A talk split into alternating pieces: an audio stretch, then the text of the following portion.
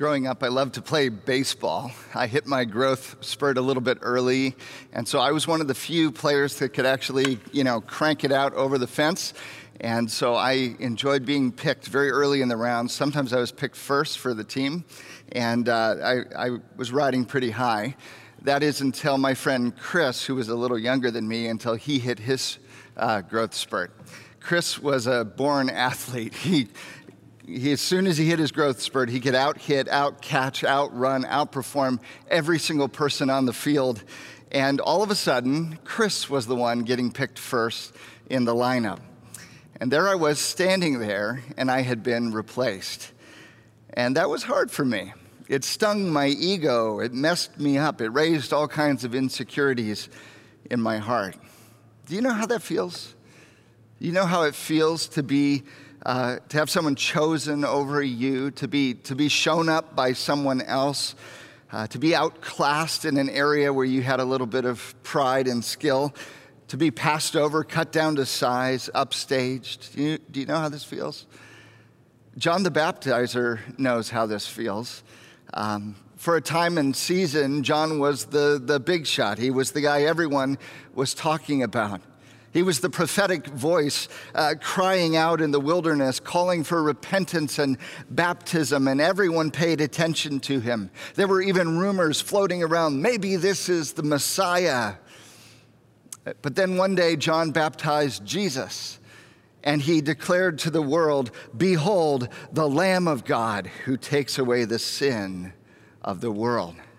And from that moment on, uh, people began flocking not to John, but to Jesus. And John became yesterday's news. And for John, that was just fine. In fact, it was the way it should be, because as far as John was concerned, Jesus deserved center stage. And what we're going to see in the passage we're going to look at today is four reasons that Jesus deserves center stage. We're going to be in John chapter 3, verses 22 to 36. If you'll open your Bibles uh, to John chapter 3, uh, we'll join there in just a moment. W- would you bow your heads and pray with me as we open God's Word? Father, we pray now as we open our, your Word that you would open our hearts, open our eyes to see you open all of ourselves up so that we might be changed. We pray that your Holy Spirit would come and be our teacher. In Jesus' name, amen. Amen. So in John chapter 3, we see kind of the clash and then John's response, and then these four reasons Jesus deserves center stage. And so let's look at that together. First, the clash. In verse 22, this is how it starts. After this, uh, this refers to the events of the preceding context. Jesus had come down to Judea for Passover uh, in Jerusalem. He cleared the temple. He had this conversation with Nicodemus. So after this, Jesus and his disciples went into the Judean countryside, and he remained there with them and was baptizing. John also was baptizing at Aenon near Salim because the water was plentiful there and people were coming and being baptized, for John had not yet been put in prison. So, Jesus, of course, is from up north in Galilee. That's where he hails from. It's his home country. He has come down south to Jerusalem for the Passover, and now he goes just outside of Jerusalem into the Judean countryside, settles down there for a season, and begins here as a ministry of baptism. Now, John chapter 4, verse 2 will clarify for us that Jesus himself is not the one performing the baptisms, it's his disciples that are doing it. But this baptism takes place under the ministry of Jesus. Now, here's why this is a big deal because this is John the Baptizer's home turf. He's been baptizing in the Judean wilderness for quite some time now. Uh, he, he's, and he's the one who was really innovating this whole baptism thing, if you remember. It's kind of his signature move, his signature ministry model. It's even in his name, John the Baptizer. He has proprietary domain over this. And we can see where this is going. Verse 25. Now, a discussion arose between some of John's disciples and a Jew over purification. And they came to John and said to him, Rabbi, he who was with you across the Jordan, to whom you bore witness, and said, Look, he is baptizing, and all are going to him. So there's this discussion now between John's disciples and this Jewish fellow over uh, purification. Purification is the generic umbrella term under, for all sorts of ceremonial washings. Baptism would be a subset of that. We don't know exactly what their conversation discussion is about. Apparently, it's not all that important. What it does, though, is it surfaces the reality that Jesus is nearby, just a few miles away, and he is doing uh, the exact same ministry model that John the Baptizer is using. This would be like uh, someone planting a church just down the street and naming it Moody Memorial Chapel. And we'd say, wait a minute, wait a minute, that, that, that's our thing, right? Yeah. They come and say, Rabbi, he who was with you across the Jordan, Jesus, to whom you, you bore witness, Look, he's baptizing, and all are going to him. So, not only is Jesus encroaching on John's domain here and copying his ministry model, he's gobbling up market share. This is, look, John, we got a real problem here. Attendance is down, giving is eroding, your personal brand is growing tired. You're becoming old news here, John. And here's the point Jesus' ministry is upstaging John's. Jesus' ministry is upstaging John's. Jesus shows up, and now it's all about him. John's been displaced, he's been outclassed, he's been cut down to size, he's been upstaged. And friends, one of the reasons, listen, one of the reasons we're reluctant to really let Jesus into our lives deeply is because intuitively we know that when Jesus shows up, he starts taking over. We know that, don't we? Before long, our lives will be all about him because Jesus can't help but take center stage. Jesus always takes center stage. No matter how powerful or commanding or charismatic or gifted or popular you are, the moment Jesus walks into the center of your life, it's not about you anymore. And here's the problem we secretly enjoy being in the center stage of our lives, don't we? We think of ourselves primarily, instinctively, as the main character in the plot line of our story. Everybody else is just supporting cast, you know. No, we would never say that. That sounds too egotistical. But that's how we're wired. Let me prove it to you. If somebody takes a group photo, you know, you're in a photo with a whole bunch of people, maybe in your office or whatever, and you're all getting in close. This is pre pandemic close, okay? You're all close in, take a picture, uh, and they say, hey, is it a good picture? Who do you look at first? Who do you look at? You look at yourself, right? And, and, what makes it a good picture? If you look good, right? And what makes it a bad picture? If you look bad. That's, that's that's your instinct, isn't it? When you're doing these Zoom calls, I find myself doing it all the time. When we're doing these Zoom calls, which little box do you instinctively gravitate over and look at?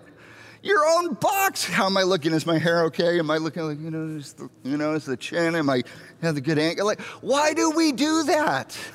Because we instinctively put ourselves at the center stage of our lives. Why? Because we get to call the shots. We get to reap the rewards. We get to bask in the limelight. We get to be the hero. And then Jesus comes into our lives, friends, and he threatens all of that. And it's not because Jesus is some egotist, it's because he's the Son of God. And when the Son of God shows up, no mere mortal can hold, eh, eh, can even compete. And so, most of us, friends, when Jesus comes and says, Let me be the center of your life, we bristle, we're hesitant, we're resistant. Oh, maybe we want Jesus for salvation because that'll help us out. But to let him be in the center, let him take center stage, let him take over, let him become the focal point of our lives. That's for religious nuts, man. That's not for me. Who would do that? Well, John did that. Look at his response here. Verse 27. John answered, A person cannot receive even one thing unless it's given him from heaven. This is an amazing response. He says, Look, everything's from God. My ministry's from God. Jesus' ministry's from God.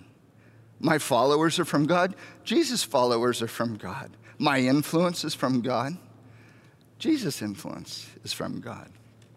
And if God chooses for Jesus' influence to wax and mine to wane, so be it.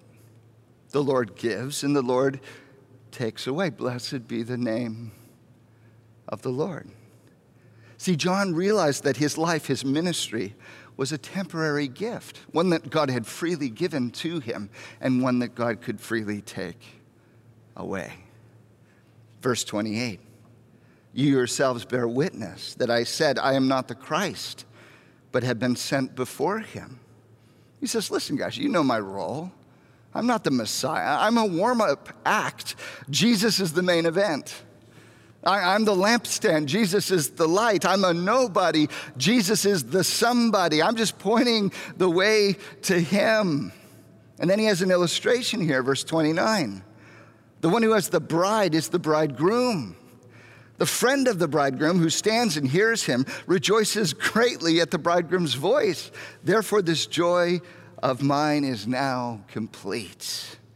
He says, Look, I'm like the best man at Jesus' wedding. I'm here to serve. I'm here to orchestrate. I'm here to support. I'm here to ensure the bridegroom and the bride have the best day of their life. I'm, I'm here to make sure they are the focal point, that every eye is on them, that they have everything they need. And I am full of joy when the center of attention is upon Him. Verse 30 He must increase, but I must decrease. Aren't you struck by his humility here? John's entire ministry, he says, is to prepare the way for another person's success. And it's not like John's a nobody. Jesus said in Matthew 11 11, Truly I say to you, among those born of woman, women, there has arisen no one greater than John the Baptist. Listen, John the Baptist was a big deal. But Jesus is an even bigger deal. And his, John's greatness here is demonstrated as John humbly gives Jesus center stage. John steps aside, John steps down, John steps away so that Jesus can take the spotlight. And don't you see, John does what so many of us simply will not do. He lets his ego die, he lets his control go, he lets himself be displaced. And this, friends, is a remarkable act of courage and humility. It took great courage to step aside and be a nobody. But John knows that Jesus deserves center stage. And now, in verses 31 to 36, John, our author, is going to give us four reasons Jesus deserves center stage. Here they are. By the way, it's not just that Jesus deserves center stage, it's that we are actually better off when he's in the center stage as well. We'll get to that. But the first thing, okay, the first reason is that is because of Jesus' position. Jesus' position. In verse 31, this is what John uh, the evangelist, the gospel writer, writes He who comes from above is above all. He who is of the earth belongs to the earth and speaks in an earthly way. He who comes from heaven is above all. So, this is very, uh, I think, very clear here. Jesus is above all because he's from above, right? He's from heaven. John the Baptizer is from below, he's from the earth. And so Jesus outranks him, has a greater position than John because he's from above. In other words, Jesus deserves center stage here because of his position. He's from above. And from that position, Jesus has a better perspective.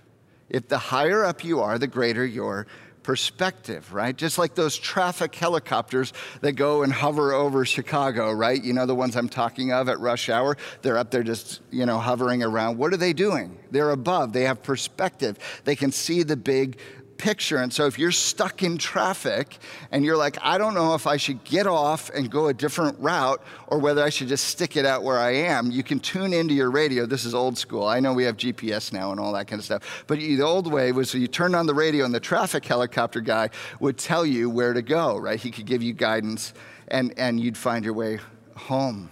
See, and you could roll down the window and talk to the person next to you, hey, what do you think we should do? Should we get off this road or not, or whatever? But you have limited perspective, and so do they, right? But if you tune into the perspective from above, all of a sudden you can find your way, right? And this is the point Jesus sees more, friends, than you and I do. Jesus sees more. Do you realize Jesus, from his position of being above, sees way more than you and I ever could?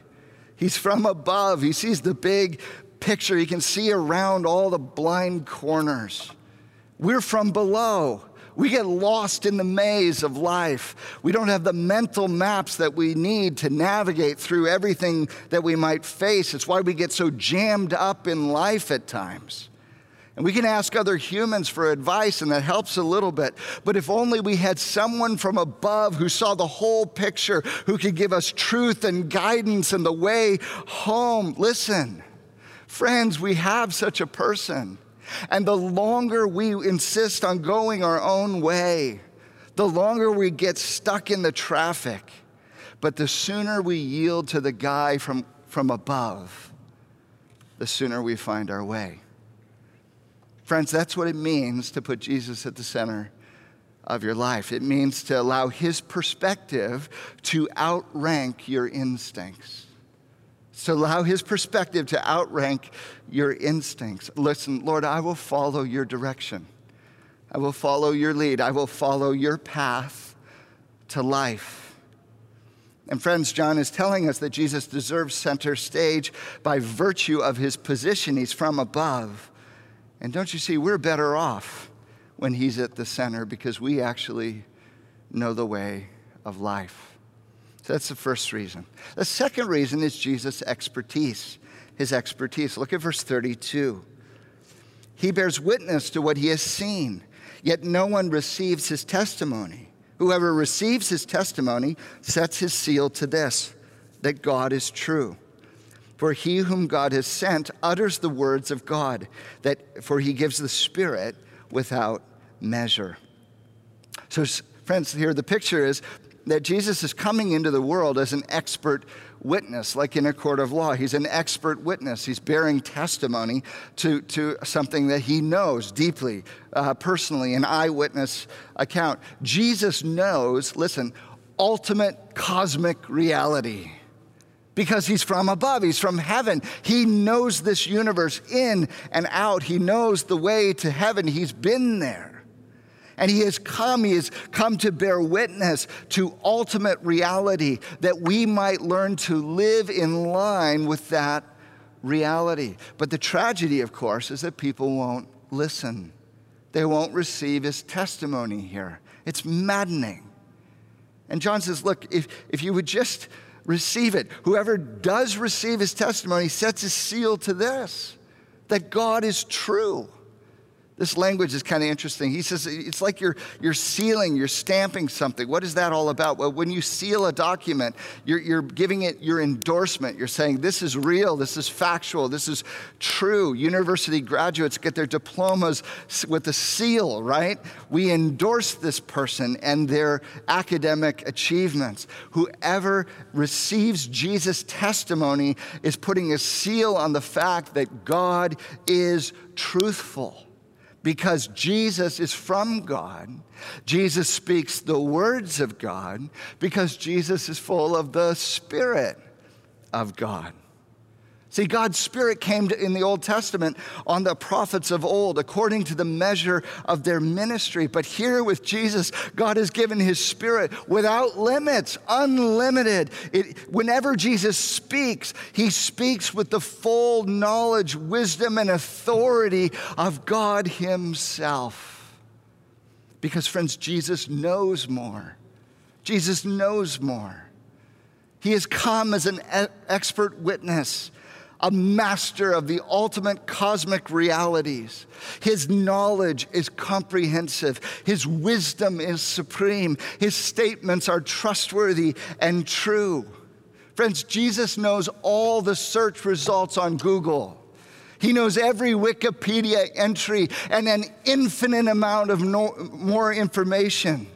And when you and I get in analysis paralysis because we don't, there's too much data, there's too much to wrap our minds around, we don't know what choice to make, we don't know which way to go. Friends, Jesus knows it all. He has mastered it all. He knows every single variable, and He offers to guide us through as the expert. But the longer we go our own way and do our own thing, and trust our own instincts, friends, the longer we have to learn things the hard way. This is that old line from Dr. Phil. You know, he says, and how's that working for you, right? Friends, this is what it means to put Jesus at the center of your life.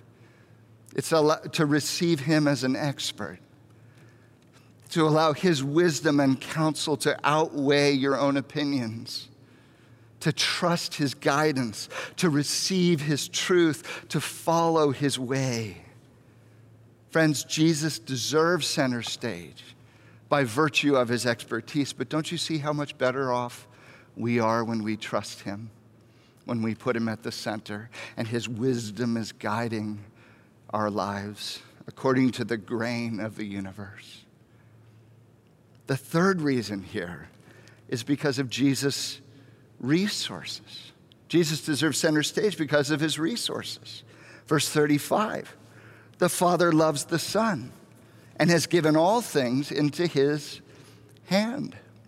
Friends, this is the language of inheritance. This universe belongs to God the Father the Almighty Maker of heaven and earth. And Jesus is the Father's only Son who is beloved in every way. In other words, he's still in the will, okay? God hasn't written him out. He's pleasing and good in every way. And he inherits the universe. God has put everything into his hands. So not only does Jesus see more and know more, Jesus has more. Jesus has more. There are infinite, listen, infinite resources at Jesus' disposal. He is infinitely well connected in this universe. He is highly resourced. He is infinitely able to execute on whatever he wants. Whatever Jesus wants, it's already his, friends, which is so unlike us. We are constantly coming to the end of our resources, aren't we? We can amass everything that we uh, could possibly amass, and it's never enough. We can give our best effort, but we always come up short. We mean well, but we fail to execute time and again. And we are always bumping up against the lid of our limitations. And John says, Look, if you live as if you're at the center of your life, you are always going to be coming to the very end of yourself you'll never have enough. You'll never be enough. You'll always fall short. But what if there was another way? What if you put Jesus at the center? What if you allowed Jesus' belovedness, his resourcefulness into the very center of your identity and your life? What if, what if you knew before you got up in the morning that you were beloved? What if you knew that God was your father and he cared for you every moment of your day? What if you knew you were perfectly safe in the love and infinite resources of your heavenly father? What if you knew you could rest knowing that Jesus was enough for you in every way. Friends, that's exactly what Jesus offers. Friends, Jesus deserves center stage by virtue of his resources. He's the beloved inheritor, and he shares that inheritance with us. He gives us the right to become children of God, co inheritors along with Christ. Don't you see? We are better off when Jesus is at the very center. Because whatever Jesus asks, the Father gives him. Now, the fourth reason, the last reason, is Jesus' consequence. Jesus deserves to be at the center because of his consequence. Look at verse 36. Whoever believes in the Son has eternal life. Whoever does not obey the Son shall not see life, but the wrath of God remains on him. Friends, Jesus is the most consequential person in the history of the universe. To believe in the Son is to have eternal life. To obey Him is to have life.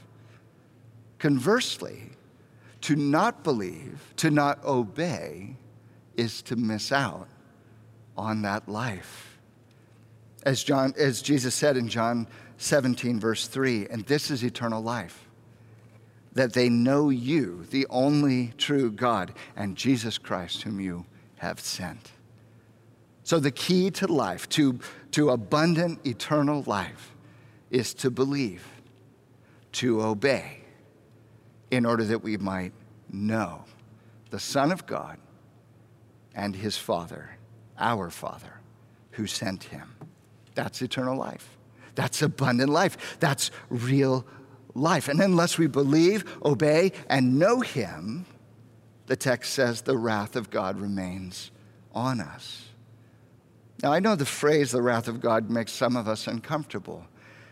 This isn't some sort of emotional tirade as if God's throwing a big fit at the head of the universe. No, this is, this is much more like the wrath of the state uh, against a tax evader. You know, the IRS comes. It's not that they're particularly mad, it's not a personal offense, uh, but there is a settled opposition against lawbreaking, against injustice. And the point is here that when that, that the wrath of God means that God stands against us. He stands against the venom of sin that is coursing through our veins. He stands against the self centered living that typifies our lives. He stands against our selfishness and the harm and the hurtfulness of the way we live. Because, friends, this really is the core of our problem. When we put ourselves at the center of our lives, we invariably become deeply selfish human beings we start to cave in upon ourselves. We begin to self destruct and implode, and we become incredibly small people. It's kind of ironic, but the bigger our ego, the smaller we become. The, and the more havoc we start to wreak on other people. And God stands against us when we live like that. But, friends, when we put Jesus at the center, when we believe that He has come from above, that He is the Son of God, that He brings truth from beyond the world, that He has the key to life, when we realize that Jesus has come to be lifted up on the cross, to die in our place and for our sake, to bear all of our sin and shame, to cover us with His righteousness, to be raised to life so that we may be right with God, forgiven and cleansed and adopted and beloved in Him when we obey his invitation to look to him and him alone, we can know him personally.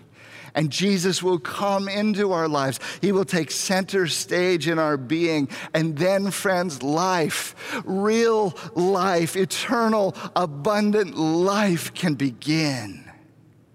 Because, friends, Jesus deserves center stage by virtue of his position of his expertise, his resources, his consequence in the universe. And don't you see that we are better off when he's at the center? Because, friends, Jesus matters more. Jesus matters more. Do you realize there's a gravitas to Jesus? There's a substance, there's a, a weightiness to Jesus that, that we simply don't have. Just as the planets find stability in their orbit by, by rotating around in the system around the object with the greatest mass, the sun. Friends, our lives were meant to orbit around Jesus. And by ourselves, listen, by ourselves, we simply do not have enough mass to stabilize our own orbit. That's, that's why the more we insist on autonomy, self rule, doing whatever we want, the more isolated we become. Because relationships require that we submit to one another, don't they? And if I'm insisting on having my own way and having my own rule, I'm autonomous, you can't tell me what to do, the more lonely and isolated I become. It's a natural byproduct. It, we also feel more anxious when we're autonomous. The more autonomous we are, the more anxious we feel because we, we have to carry all the weight of all of our decisions. It's all on our shoulders, for good or ill. And so we feel anxious and panicky. The more autonomous we are, the more unstable we become because we simply do not have enough mass to hold our own world in orbit. And the more coping we end up having to do to keep this charade going. But, friends, what, what if there was a better way? What if there was another way? The way that John is showing us here. He must increase I must decrease. Friends, what if allowing Jesus to take center stage in our lives is, in fact, the secret to really, truly living? What, what if we let our egos die and in its place found Christ's life? What if we let control go? and in its place allowed Christ to rule instead? What if we allowed ourselves to be displaced and ended up finding ourselves in the process? Do you realize Jesus said this in Matthew 16, verse 25? He said, For whoever would save his life will lose it. But whoever loses his life for my sake we'll find it. This, this is a great paradox at the very heart of what it means to follow Jesus. That the most alive place we can ever be is when we're no longer at the center. When Jesus comes in, not I, but Christ who lives in me. Won't you dare to be like John? Won't you dare to let Jesus displace you? Come in and be the center, take center stage in your life. Won't you dare to turn this little statement into a prayer? He must increase, but I must decrease. Let's pray together.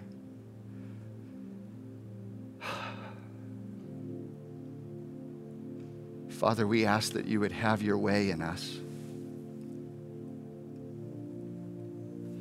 That you would set up your rule and reign in our hearts.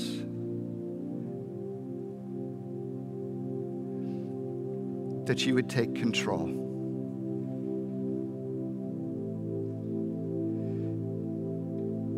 Father, we allow you to pry our stubborn fingers off the wheel of our lives. We say, drive, take over. You be at the center.